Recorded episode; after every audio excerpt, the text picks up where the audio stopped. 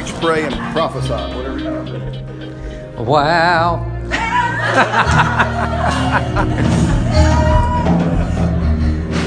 I got one.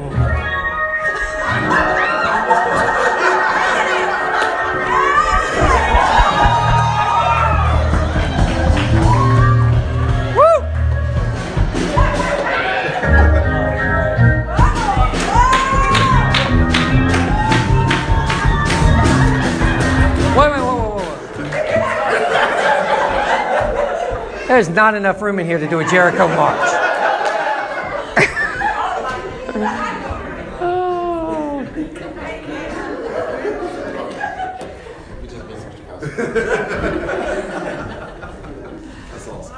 That's what I say. Fun in 21. Yes. Fun in 21. Amen. You know, I know that this campus, we love what God is doing here with the North Campus. We send greetings and bring greetings from everybody at the Irondale campus. We are excited, Jennifer and I, to be here to celebrate kind of this grand opening, if you will, of this building and what God has done. You know, isn't it amazing that for those that will trust and believe God and that will walk with Him, that they increase in 2020. Amen.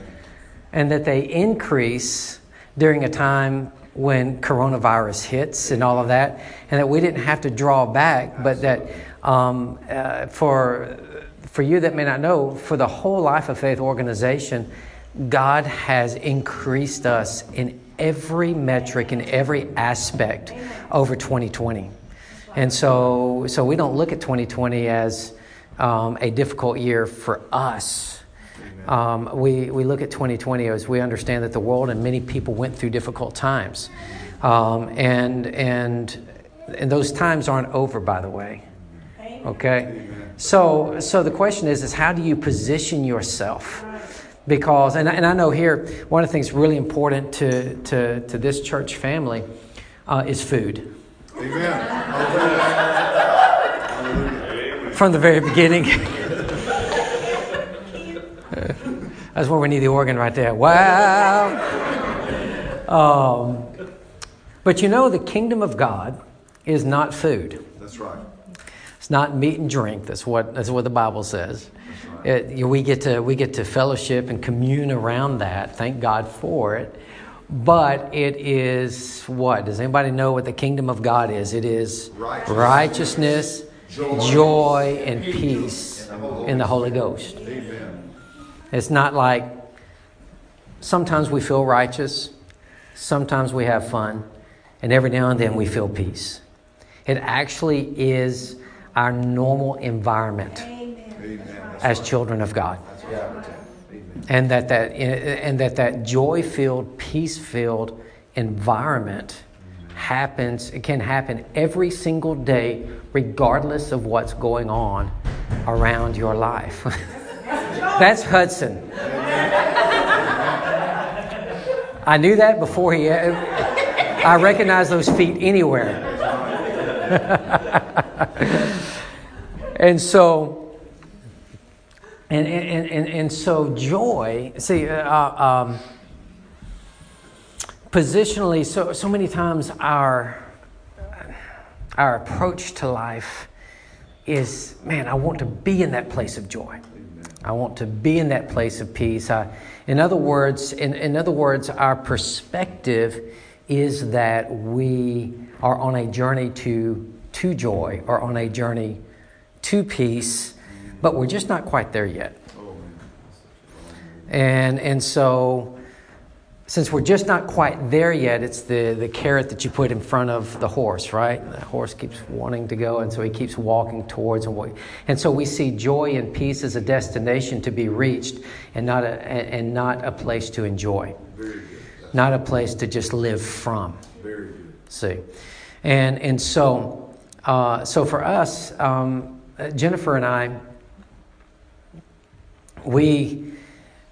we decided years ago that we weren't going to keep trying to live life to reach that place of joy and to reach that place of peace. We tried that for a long time, didn't we, Wendy? for a long time. Wendy's been part of our church for 30 years, 35 years. Okay, last time I said 25, and I knew I'm going to get it eventually. You just don't even look old enough to be. I mean, but see, that's what happens. Listen. If you really want to learn how to live from a place of joy, then you need to get to know Wendy, the ambassador of joy, right there. She just exudes it everywhere she goes, right? And so anyway, so these are some of the things I want to talk to you about this morning. God's really put a word on my heart to really to kind of maybe bring some things together. You know, I know that kind of the topic for this weekend is no fear. And so I want to talk to you a little bit about what we've discovered in our journey, because I was probably the most fearful person, full of fear person that you would have ever met. Very timid, I grew up kind of playing instruments and things like that. I started learning piano, and even in that I froze. I always froze at recitals. You know, my first semester at college, my only semester at college, I was majoring in music. And so going for my final exam, and my final exam was to play this very long classical piano piece, and so what you do is you walk into this auditorium. It's all empty, 3 professors sitting on the front row. You have to walk the whole long thing and then step up onto the stage, grand piano. You talk about intimidating. And so here I am, and you have to do the whole thing from memory. So there's no music or anything like that. And I'm playing along, like, God, please just help me get through it. Please help me get through it, you know, and sweating and all of that. And then halfway through it, I'm like, I just completely forgot 2 lines of music. Just skip right over it. I did graduate with a C. Praise God for that. But it just, and anything that I did in ministry, anything I did in church, anything that had any focus on me whatsoever, I just froze. And so I was fine doing things behind the scenes. I was fine helping in church behind the scenes. I was fine doing anything that didn't require me to stand here. And so I dealt with fear my whole life. Turn with me over to Luke chapter 1.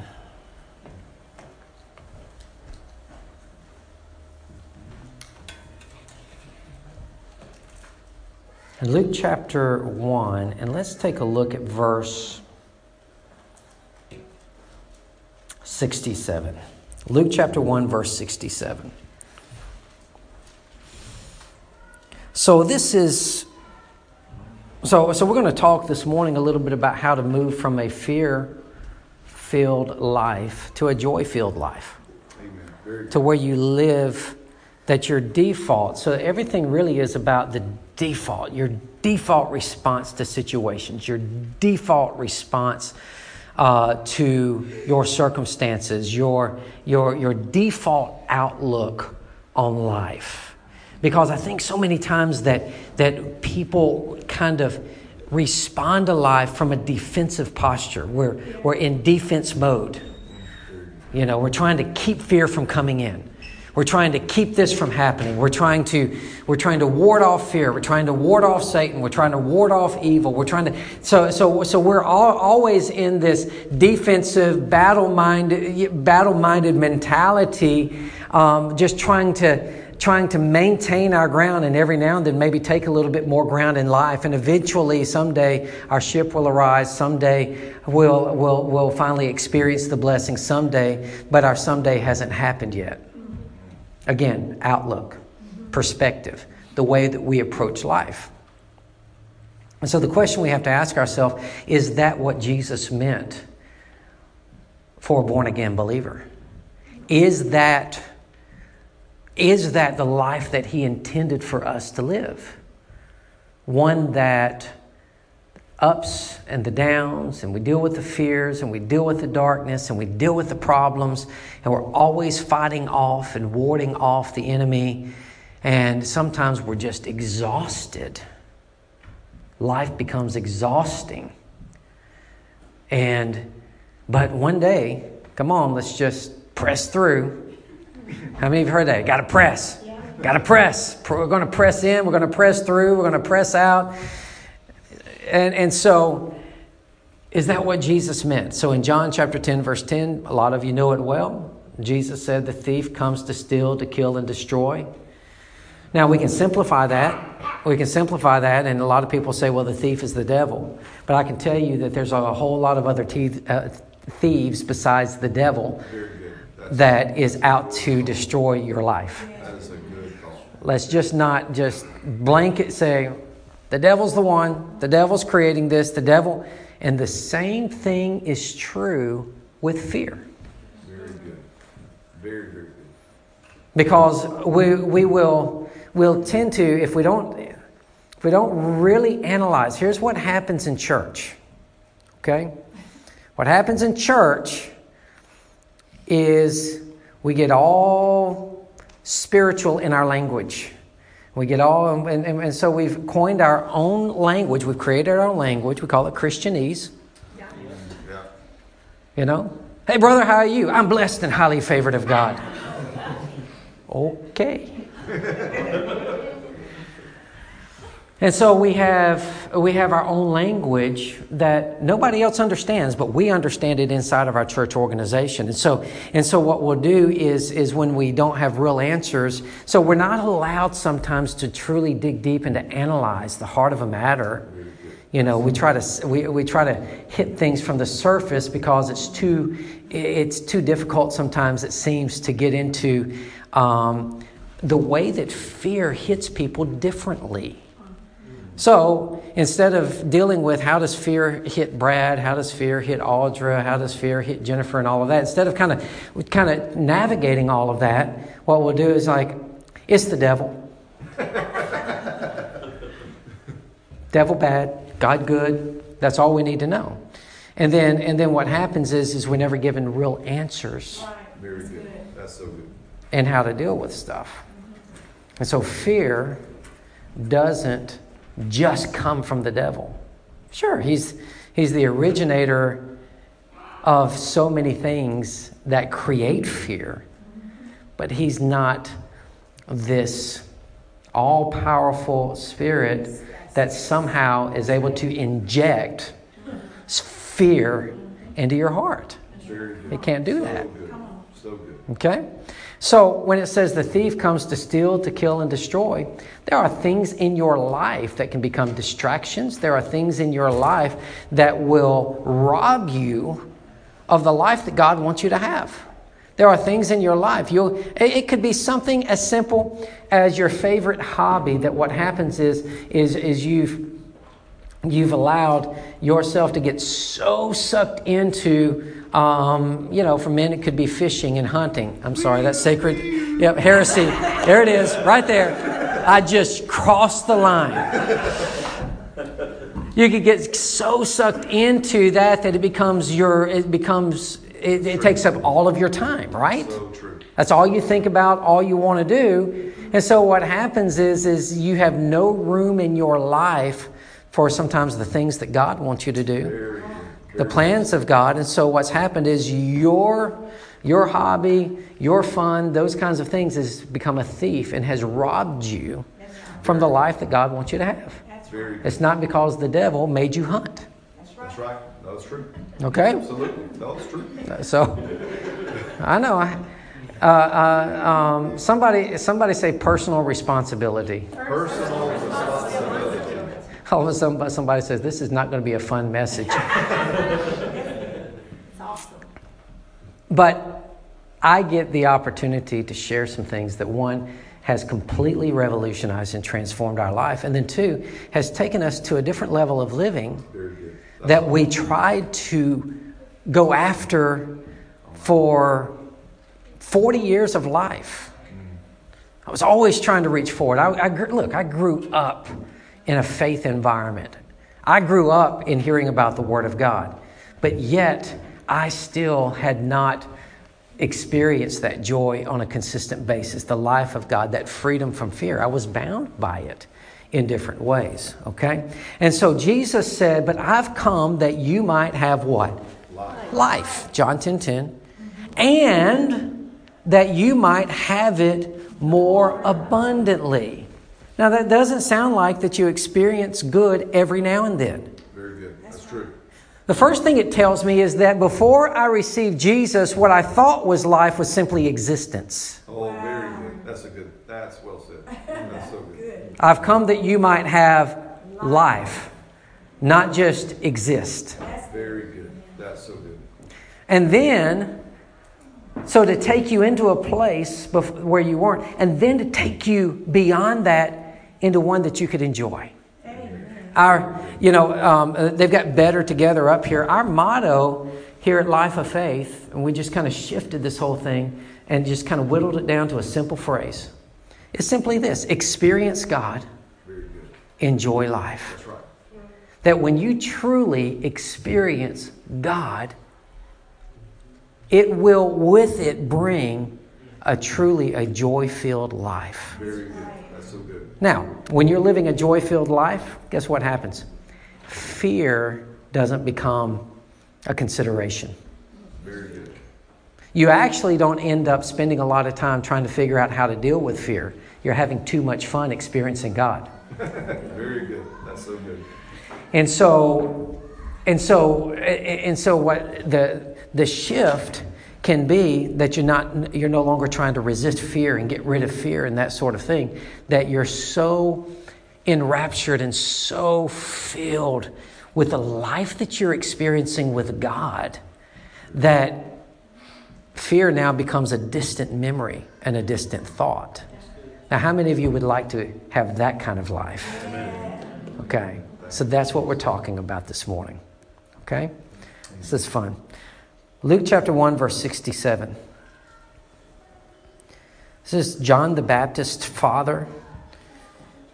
He had been mute. He had not believed the word of God concerning John the Baptist, being born to him.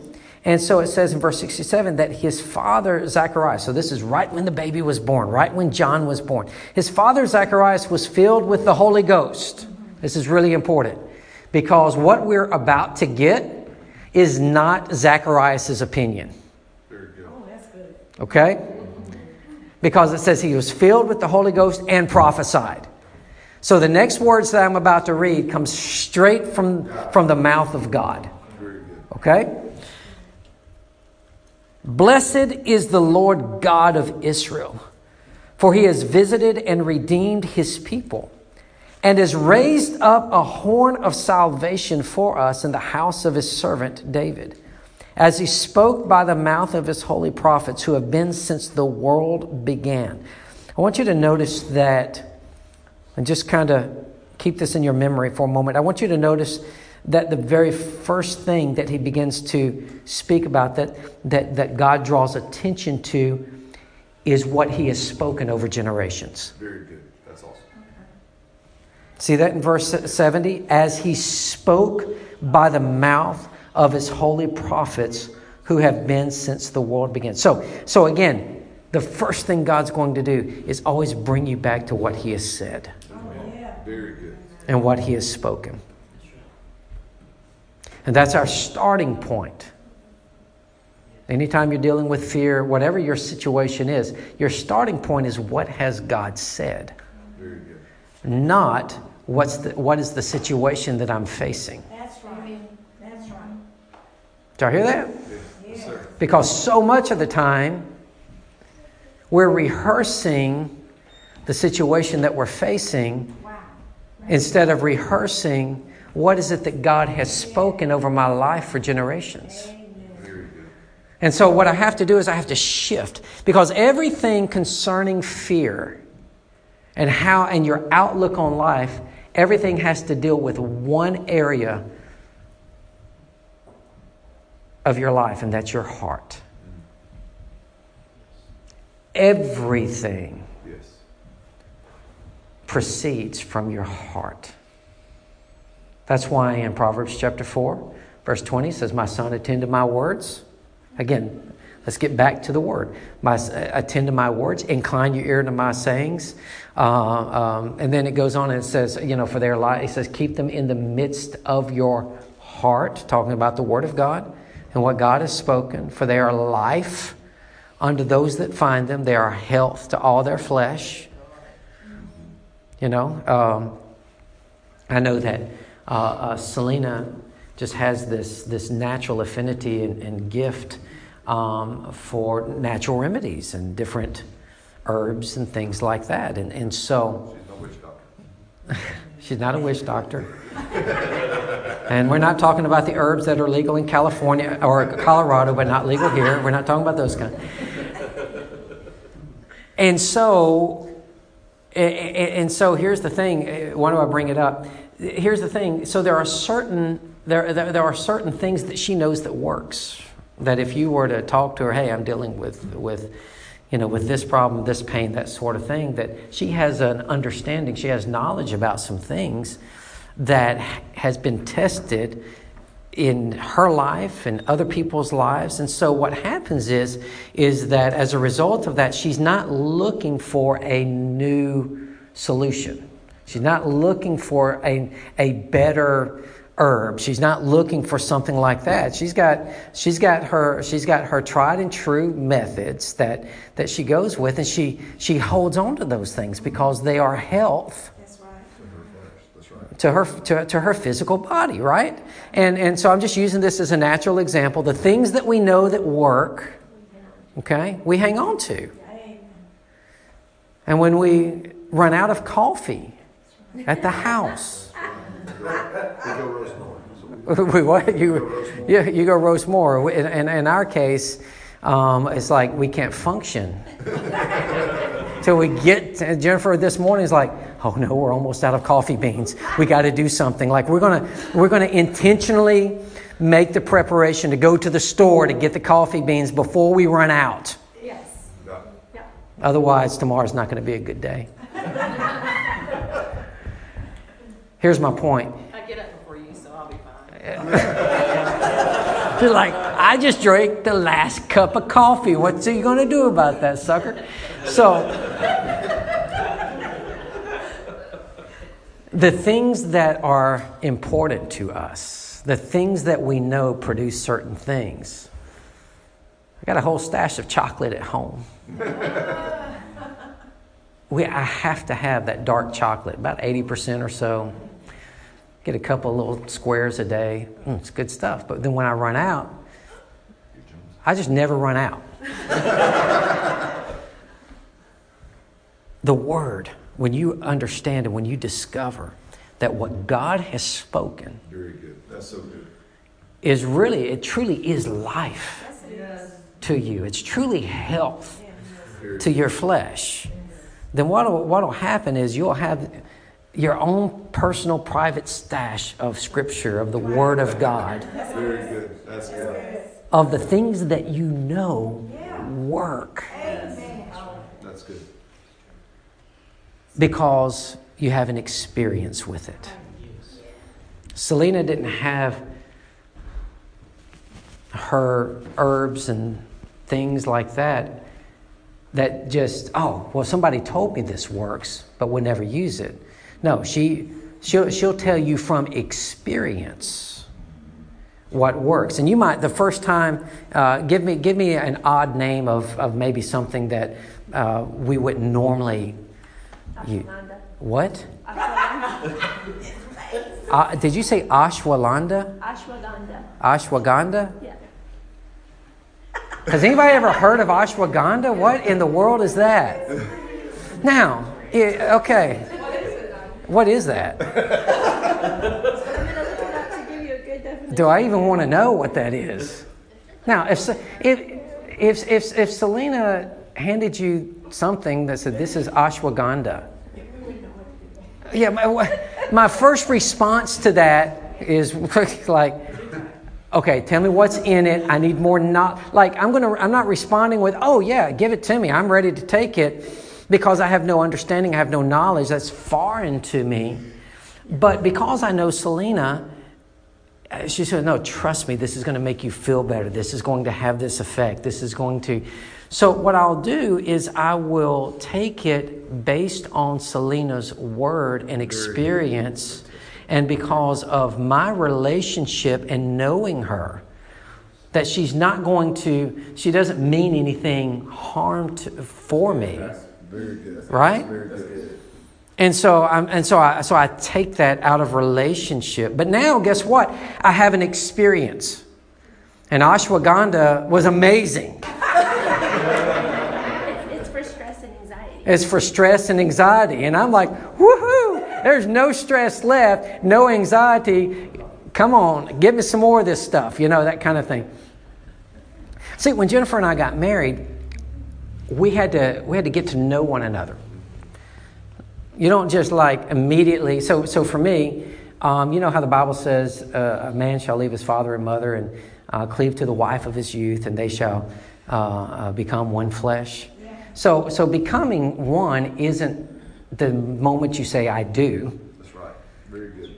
And then all of a sudden, boom, you're one. No, your life now becomes a life of becoming one. Very well said. Very good. I understand her more today than I did the day we got married. Right. Thank God.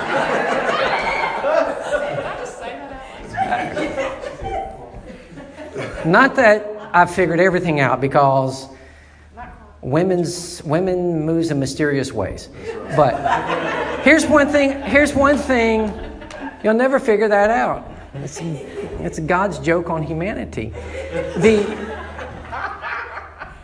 One thing I learned pretty quickly, so about 6 months, a year into our marriage,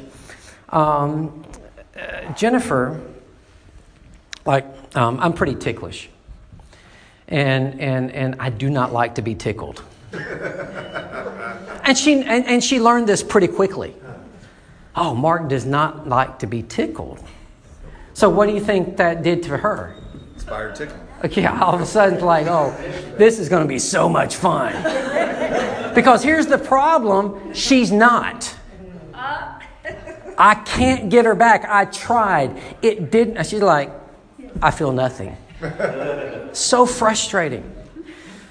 And so one particular Saturday, she's just messing around. She's tickling me. I'm like, stop it. I don't like this. Please don't do this, kind of thing. She said this. She said, Mark, she said, listen, I can't help myself.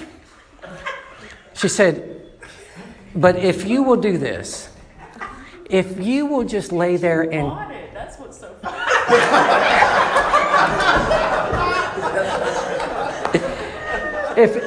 if you will just lay there and just take it.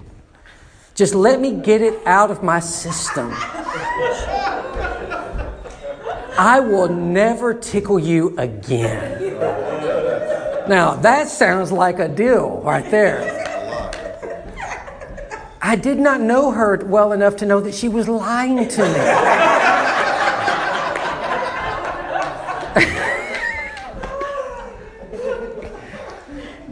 So like a dummy,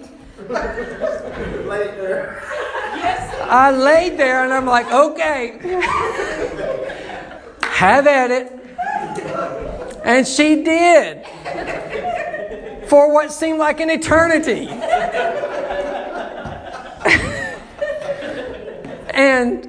and finally it's over, and I finally I'll never have to experience that ever again. Until the next Saturday. I was like, well, what happened? I thought you said you would never do it again. She goes, I lied.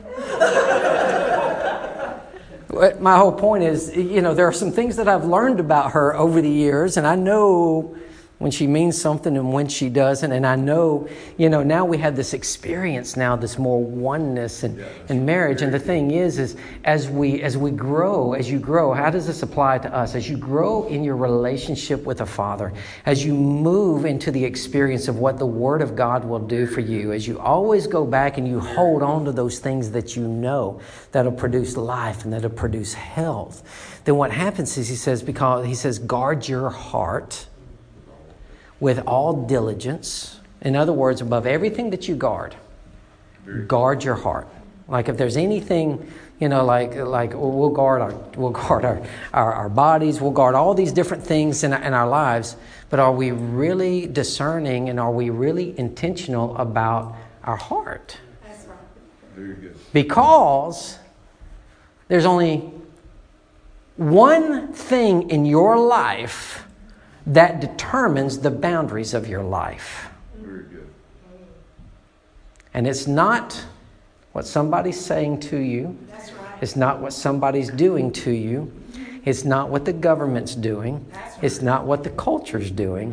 It's not even what coronavirus is doing. Very good. Very good. It's not what a politician is doing. Mm-hmm. None of that determines your limitations or the boundaries of your life. Mm-hmm. Not according to the Word of God. That's right.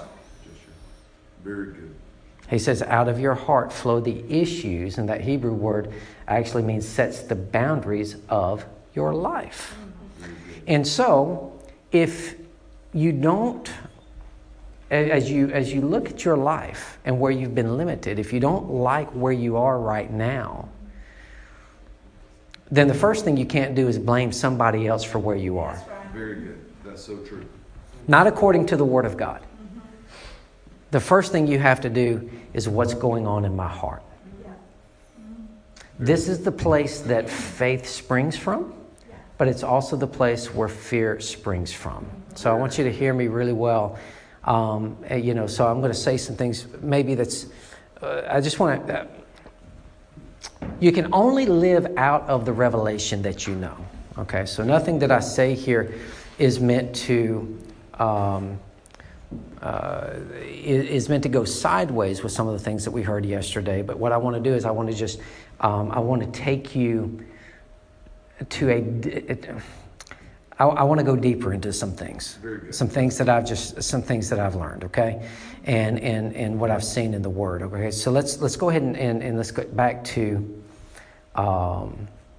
Luke chapter 1 for a moment. So, because I understand that in our spirit man, that we've been given a spirit of love and of power and of a sound mind. So enough people talked about that yesterday, that a spirit of fear. And when I say a spirit of fear, I'm not... This is Mark's opinion. So there's not a demon by the name of fear. Very good. That's true. Okay? There are demons that want to produce fear. Very good. In any way, however they do that when they show up, you know, but there's not a fear demon. It's just that darkness and evil and sin and all of that, what it wants to do is it wants to cause you to be limited by fear. And so they'll manifest in different ways so that it'll generate fear in your heart. Okay, so fear and faith and all of that, it actually still gets generated in your heart. And so depending on what your approach is and your outlook is to life and what it is that you're feeding into your heart will determine the output that you get. Okay? It's just like with a computer. I mean, I'm a computer programmer. I've done computer work for 30 years. As a matter of fact, my very first customer is right down the road, Launius Furniture. So about 30 years ago. And so a computer can only do what it was programmed to do. The computer just doesn't by itself one day decide, you know what, I'm just not going to do this anymore. I think I'll just do something different. It doesn't do that. Your heart's kind of the same way. You the output that you get in your life is what's been input into your heart. Very good. Very good. It's the way that you've been programmed. That's a great thought. Very good. This is the reason why teenagers and adults live more in fear than children do.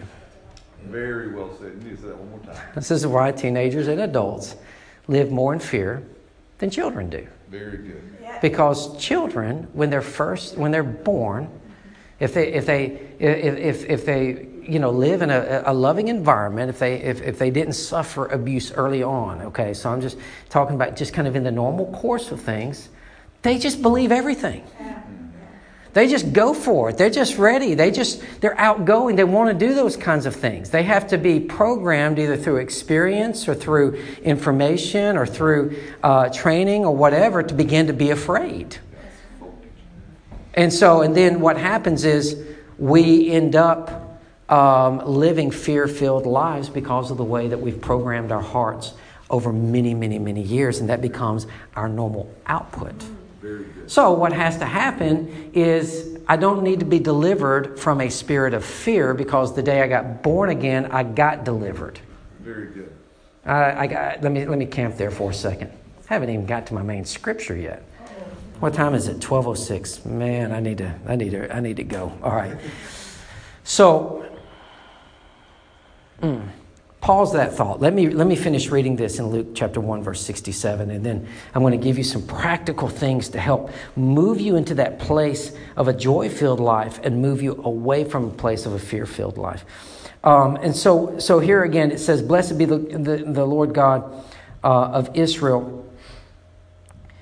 Verse 68, for he has visited and for he has, so this is all past tense, he has visited and redeemed his people and has raised up a horn of salvation for us in the house of his servant David, as he spoke by the mouth of his holy prophets, which have been since the world began, that, verse 71, this is huge, that we should be saved from our enemies. Wow, this is cool. This is awesome. So what's the first place that the Holy Spirit went to concerning the Word? That we would be saved and delivered from our enemies. Yes, okay. So if that was so important in this prophecy, can we say that what Jesus came to do was to save us from our enemies? That's right. Very true. And from the hand of all who hate us, 72, to perform the mercy promised to our fathers and to remember his holy covenant, the oath which he swore to our father Abraham, to grant us that we being, and here's where I want to camp for a moment, to grant to us that we being now what? Delivered from the hand of our enemies, might serve him without fear. Amen. Thank you, Jesus. And so here's your starting point. Here's your outlook. This is what Paul was trying to do with Timothy. When Paul told Timothy was dealing with being timid. So that word fear, when it says God has not given us a spirit of fear, that actually isn't the normal word we would use for fear. The normal Greek word we would use for fear is phobia. That's like terror, and these kinds of phobias. Kevin, I was thinking about you the other day. I was thinking, with the Conan the Barbarian reference and the different things and the things that you enjoy, I thought, maybe the word for Kevin is that before you can slay a dragon, you need to hold a snake. It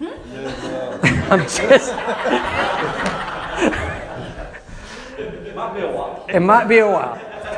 Just kidding. He talked a little bit yesterday about snakes are not his thing at all.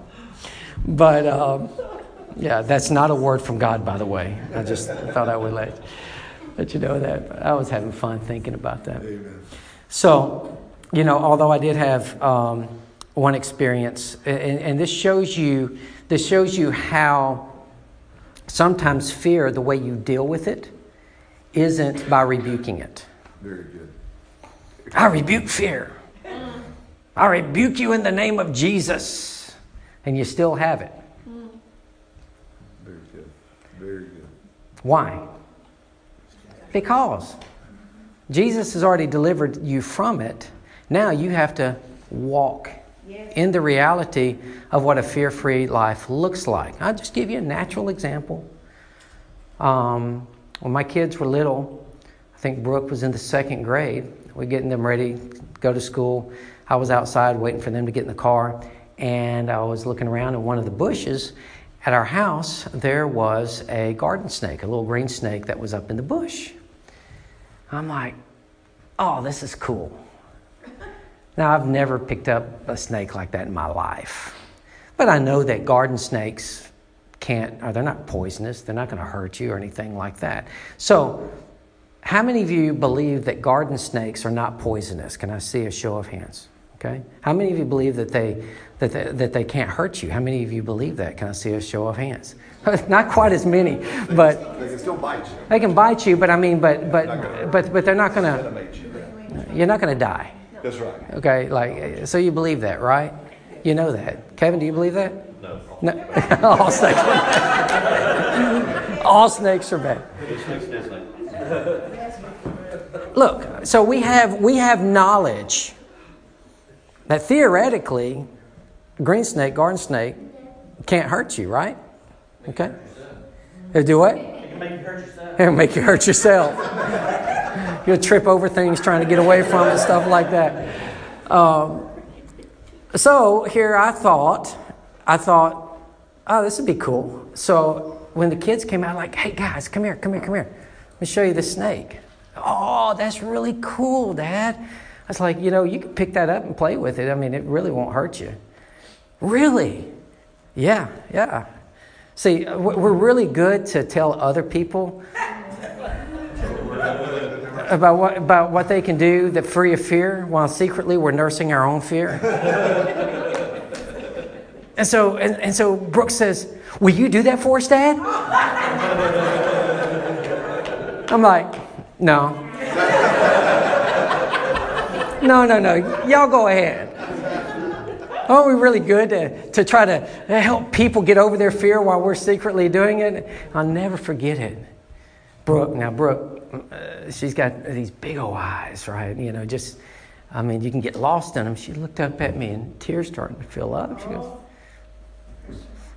you mean I got to go to school today and tell my friends that my dad was afraid of a green snake?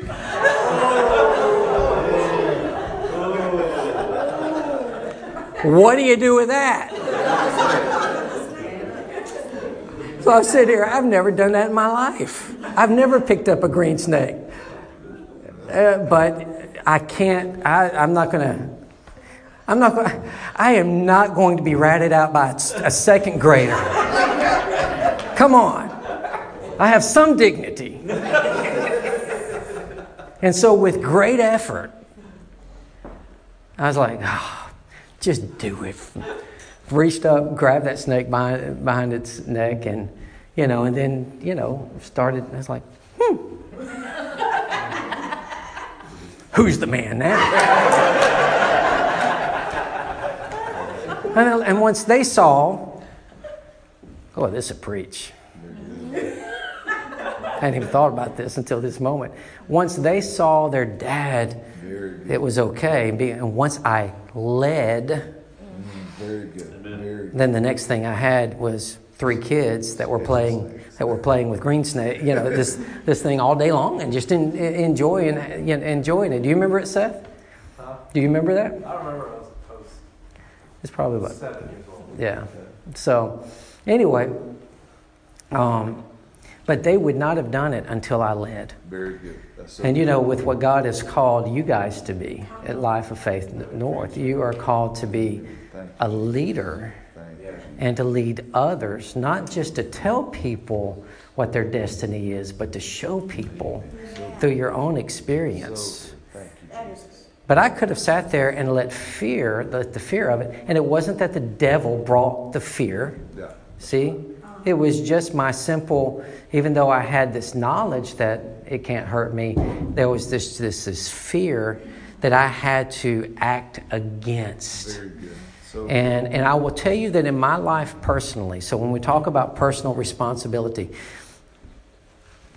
here's my starting place so that I can kind of start bring it in for a landing, okay? So I can give you some practical things to begin to consider. The Holy Spirit will minister these things to you on your own, okay? The first thing you have to determine is what is your starting place. Amen. Very good. What is your starting place? Because if your starting place is the size of your problem, then you're starting from the wrong position. Very good. Very good. Remember what Paul was trying to tell Timothy. He was bringing to his remembrance what was true. The truth is, Timothy, you've not been given a spirit of being timid. That's really what he was saying, of being kind of backing off. Actually, what God has given you is a spirit. It's a spirit full of love and power and of a sound mind. And so what he was doing was he was positioning him back to the right starting point. Amen. Because if my starting point is I'm afraid, then what happens is the fear and whatever it is that I'm looking at becomes more real and becomes bigger than what God has said. Very good. Okay. So you have to know the Word if that needs to be your starting place. Because if you don't know what God has said, then all the other information that's hitting you is going to create a different imagination. Everything is about the picture that you carry on the inside of you. Hear this well. And so now what I'm dealing with, fear will manifest itself in many different forms and from many different ways. So instead of dealing with the root of where this fear came from, that's noise. That's a distraction. I don't get into the source of fear. Okay? Because there's an answer to fear. Always. So I always start with the answer. That's what Hebrews chapter 12 says. We look to Jesus, the author and the finisher of our faith. That's my starting point. Okay, so my starting point, if I don't know what the Word has said about my situation or the Word of God, what God has spoken. So again, just as a instruction point, how we can use words that go in one ear and out the other. We're used to in our language in church. We talk, so what does the Word say? What does the Word say? What does the Word say? Right? Just we can use that. And so immediately, as soon as I say, what does the Word say? Immediately, you're going to go to words on your Bible, words on your phone. What does the Bible say? Okay? And we lose sometimes the impact of what we're saying. So let me rephrase it for a moment. What has God said about your situation? Okay. Very good. Because it's not what are the words that you need to... What's the scripture for me to quote? Because that becomes mechanical and that becomes very kind of just memorization and magic formula kind of thing, right? I just got to quote this scripture and we're good. No. It's about relationship. It's about what God has said. When we're saying the Word of God, we're talking about... what has the creator of the universe, what has my Father said about my situation? Very good. Now I'm dealing with a personality. Now I'm dealing with somebody who loves me. Now I'm dealing with somebody who is taking care of me. I'm not dealing with words in a book and words on paper. It's a very artificial way to try to live the Christian life, and that's why so many people have failed. Yeah. Because they have a relationship with the book, not a relationship with their Father. Yeah. See. And so the shift that took place for us is an understanding and a revelation of who our Father was and the love of God. That's why the scripture, which so many dealt with yesterday, the perfect love casts out all fear. It's simply that I recognize how loved I am by my Father, which means that my Father's got great plans for me and is taking care of me. So it's just like a little kid in their bed. So Seth, when he was a little kid, he's my son. So for you that may not know it, so Seth's my son. And 3 years old, maybe he had a nightmare. Maybe something was going on in his bedroom. Maybe he was afraid of the dark or whatever. And if he were 2 or 3 years old and came and then decided, hey, Mom and Dad, can I sleep with you tonight? What's the reason why he did that? Say again? Safety. Because he knows that if he's with Mom and Dad, Mom and Dad's going to take care of him. Very good. Mom and Dad's going to, we love him enough that now he can rest in his Father's care. But what do you think would happen if tonight, if I get a knock on the door and Seth shows up, it's like, hey, Mom and Dad, can I sleep with y'all tonight?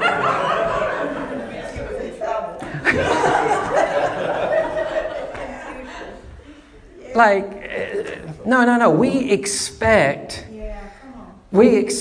there to be a time of personal responsibility for him to grow and to overcome that fear and to face it on his own and to not just expect me to do everything for him. And I think that some of us have been spiritual 2 and 3-year-olds that keep waiting for God to do something about the fear in our life instead of just finally growing up and saying, you know what, I'm going to face the fear. I'm going to walk into what God has for me. I'm going to do what He has said. He has already spoken amazing promises over my life. Amen. Thank you, Jesus. And I'm not going to wait for Him to magically take it away. I'm going to deal with this and not even let it rule my life any longer. Amen. You are limited by what's going on in your heart. And so my starting point is I'm already free. Take that Luke chapter 1. My starting point is I've already been delivered from my enemies. Have you already been delivered from whatever it is that you're afraid of? That's a big, big deal. You got to resolve that question in your own heart. And nobody else can do that for you. Your starting point is, do you truly believe that you've been delivered? Do you truly believe that God is with you? Do you truly believe that no evil is going to befall you? Or are you okay to nurse the fear of it and just be limited in your life? So how do you deal with it? So what time is it? Sorry, I'm just trying to be, let me try to finish this here in the next 5 minutes. How do you deal with it? You recognize, number one, you recognize it for what it is. Don't be afraid. See, if I were to say, how many of you deal with fear? Or how many of you have fear? And some of you might raise your hand, but some of us, you know, we, you know, holier than thou and full of righteousness. Oh, no fear here. I don't have any fear, right? And you're dealing with it. And we're not allowed to analyze it. We're not allowed to talk about it. But can I tell you that once you overcome fear in one area of your life, that you're always going to have other limiting factors in your life, that you're always going to have to break through the boundary of fear to try to keep you where you are. Yeah. Wherever you are right now, I'm trying to be, I don't know what that camera, how wide it is.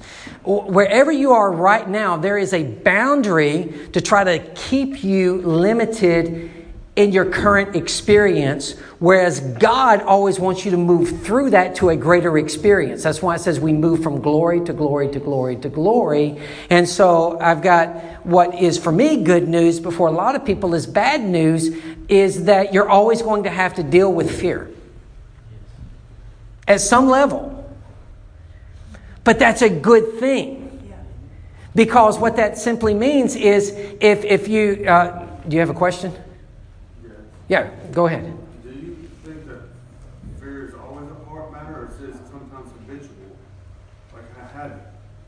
Yeah, so is fear, it's a great question. Is fear always a heart matter, or is it a habitual? I believe I think it's one and the same. So that the more that you give into fear, so the Bible talks about strongholds, right?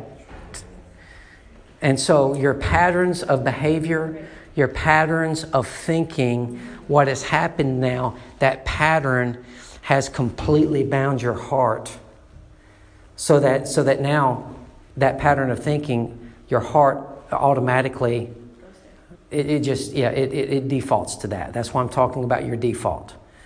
Okay? And you have to, and how do you break through that? Sometimes you break through it. It's kind of like, roller coasters. Okay? How many people here like roller coasters? How many people do not like roller coasters? Okay? Now, we're not going to get into the whys of why you don't like roller coasters. But Jennifer and I mean, we like roller coasters, but we took our family up to the second oldest, but the largest amusement park in the nation, Cedar Point, Ohio. They have 17 different roller coasters. And the very first one scared the living daylights out of me. As you come up 300 feet and you look over and it's like, oh my God. And then, but we forced ourselves to get on the roller coaster because I wasn't going to let the fear of it rule my life. So I made a decision. You know, I could have been fine. I could have sat there and said, I'm never going to do this. I'm good. I'm good here on the ground. The Bible says, lo, I am with you always, not high. I could have done it. Right? Could have made all the excuses, but I've made a decision. I'm not going to let fear rule my life. Yeah.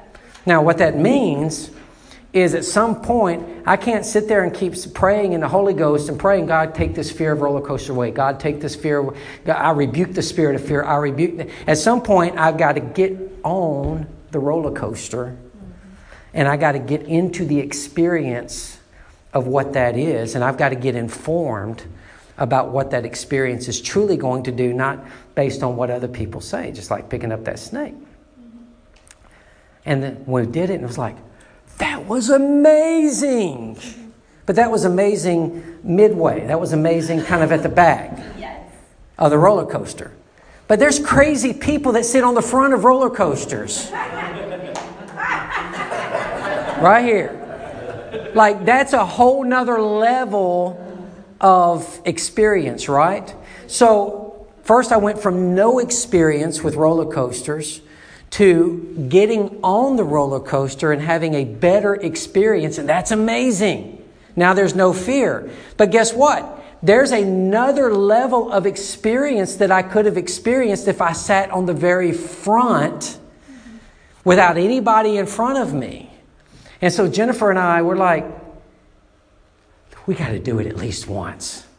We got to get on the front. We got to know what that experience is, you know. And I'm like, oh, I don't want to do it. So I'm dealing with the fear. Yeah. So again, we took the same approach to the first time we got on to now to experience the next level of experience. Got on the front. It was amazing.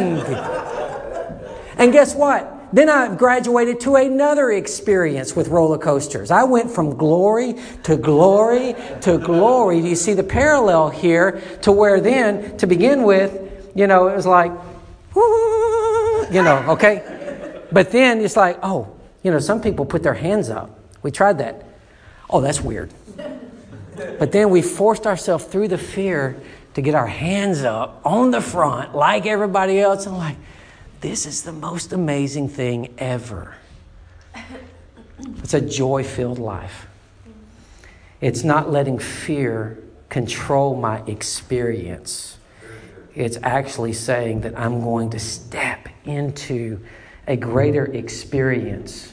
Fear's not going to be a limiting factor for me. And the more that I step into that, and the more that I push through that, and the more that I recognize my starting point is so that's kind of it, right? My starting point is God takes care of me, God loves me, God's given me everything I need for life and godliness, God's given me a spirit of love and power and a sound mind, so that's my starting point. Now, since that's my starting point, what does that look like lived out? Lived out in this experience is child of God acts this way. Jesus acts this way. Yeah, but I'm dealing with all of this fear. Well, you know what? I'm going to. You don't just believe something just because you've read about it.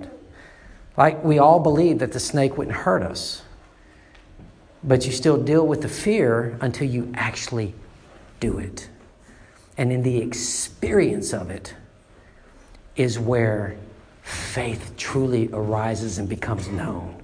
That God becomes known, that the love of God becomes known. And so as you do that, what happens is your experience in the things of God and in the plan of God for your life will go from glory to glory to glory till one day you're on the front seat with your hands up going, this is the most amazing life ever.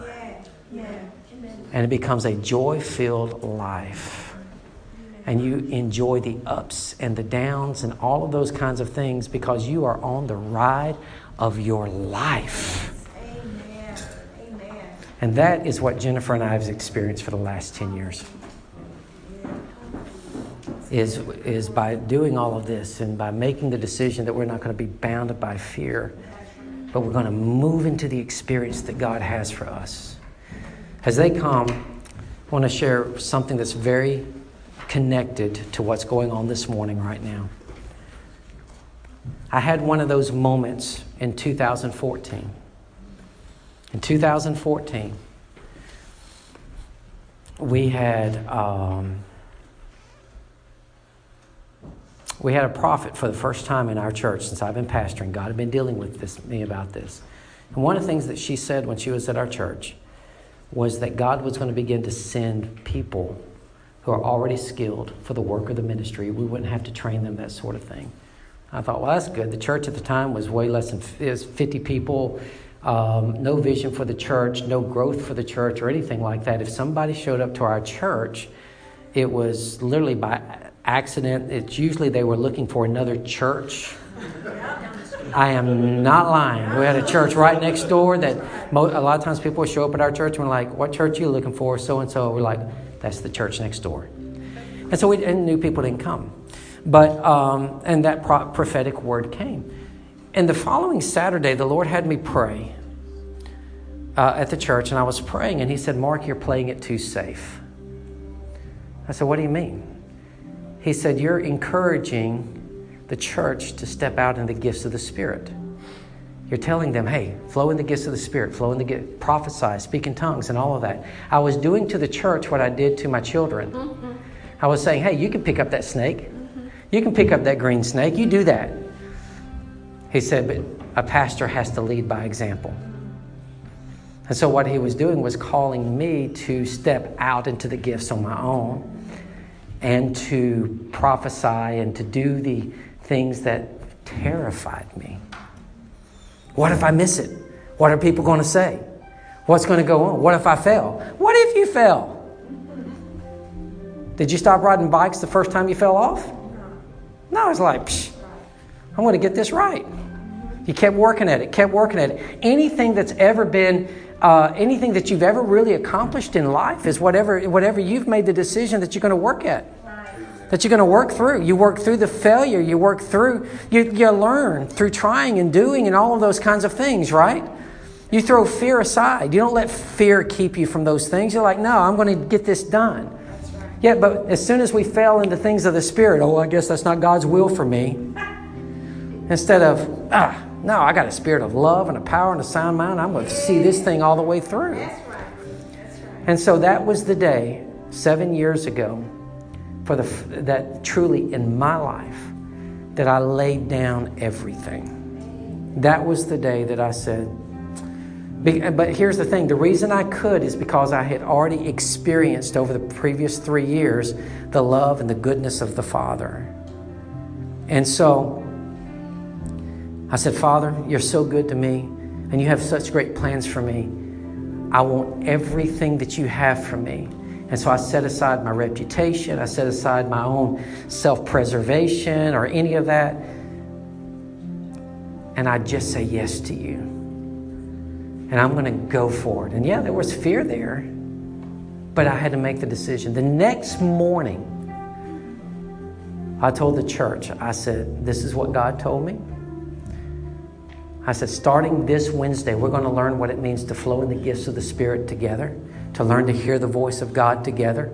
We're going to mess up. We're going to make mistakes. And there was a lady there that was a guest that I'd actually went to her. She had like 5 children, you know, and I was like, hey, I just want to make sure, are you at the right place? And she goes, no, we're looking for Life of Faith Church. I'm like, oh my God, somebody's looking for us. And so she was there for that service that where God had just radically changed my life the day before. That lady was Selena Holliman. That they had just moved to Alabama. And that God had somehow used all of these different things that had just happened in the previous week with Mary Fran, the prophetess, all of these things that somehow God used each one of those steps, each one of those things to bring about now what you see here today. You don't know, but what if the day before I had said, God, I just can't do that. I'm going to be limited by my fear. I'm going to let the boundaries of my life stay right where they are by the fear that I've experienced. I just can't do that right now.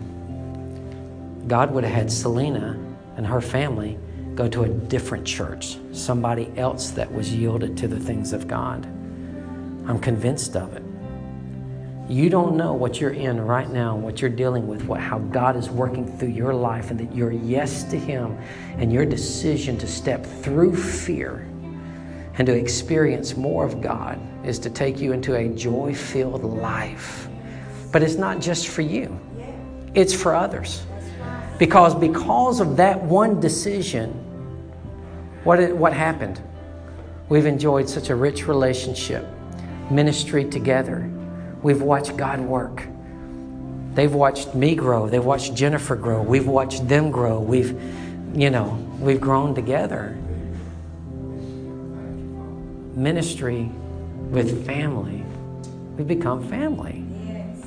That's how important your yes to God is. That's how important it is not to allow fear to rule your life and to move into a joy-filled experience. Father, right now in the name of Jesus, Lord, I just thank you. We rejoice, we celebrate your goodness to Life of Faith North and what's happened here. Father, we just declare that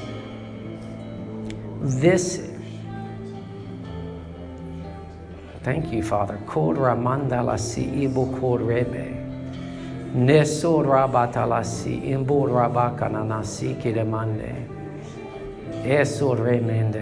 That's the picture that I'm getting. It's almost like you've just gotten off of the roller coasters in the kiddie park. You just stepped up to the big boys in the sense, not because you have a building or anything like that, but in your experience with God. Some of the things that's already was happening during worship and is because of the yes that we decided to do as a church 7 years ago, and we've grown in those things, and now that DNA and that culture and that spirit is just permeating everything that you guys do, but it's to take you to greater places, to higher heights, to greater influence for this community, for this region. Man, I just see that so big. Like this is, you've just walked in through the gates of Disney World and the things of the Spirit to experience a completely different level of experience in the kingdom. So, Father, we just thank you for that. We thank you for hearts that are surrendered to you. We thank you for leaders that are surrendered to you. Father, we thank you, Lord, that as we all together, that our starting place is that you've already delivered us from the hand of our enemies. That's what you've spoken concerning our lives. And so that's my starting place, that I'm delivered. I'm not trying to be delivered. I'm not trying to get to joy. I'm not trying to get to peace. But that's already who I am. That's the experience that I have in you. And that anything that's trying to come to take that away from me, I just simply resist it in the name of Jesus. And I will hold on to my faith. I will hold on to the joy. I will hold on to the hope that has been laid before us. I'll hold on to those things that bring healing and life to my flesh and to every area of my being in Jesus' name. Just as I'm praying that, connect with this prayer in the name of Jesus. Some of you this morning, just make a decision. I'm not going to let fear, whether it's from habits, whether it's the way I've lived my life. I'm not going to be bound by that anymore. I'm going to step through it. I'm going to press through it. Because when you make that step into the unknown and that step into things that you've been afraid of, here's the promise of God. This is why your starting place has to be the Word of God. He said, I'll never leave you and I'll never forsake you. He's right there with you. And He's making provision for you. And you go, so you don't go alone. You don't go alone. God's not waiting back here to see how you're going to do. He's right there with you, energizing, giving you His help, giving you His support, helping you grow, helping you have a different experience in Him, glory to glory. So, Father, we thank You for it now. In Jesus' name. We'll take personal responsibility to know Your Word, to know what You have spoken concerning our lives. We'll acknowledge every good thing that's in us, that Jesus has put in us, and that's our starting point. That when You say, I can do all things through Christ who strengthens me, then that's what I believe. And so since that's what I believe, I'm going to step into the experience of that. God wants to move you from belief to experience. That's the word. God wants to move you from belief to experience. God wants to move you from belief to experience, man. I'm telling you. It's a word for many of you this morning. You guys are going to be like a rocket ship. Man, just have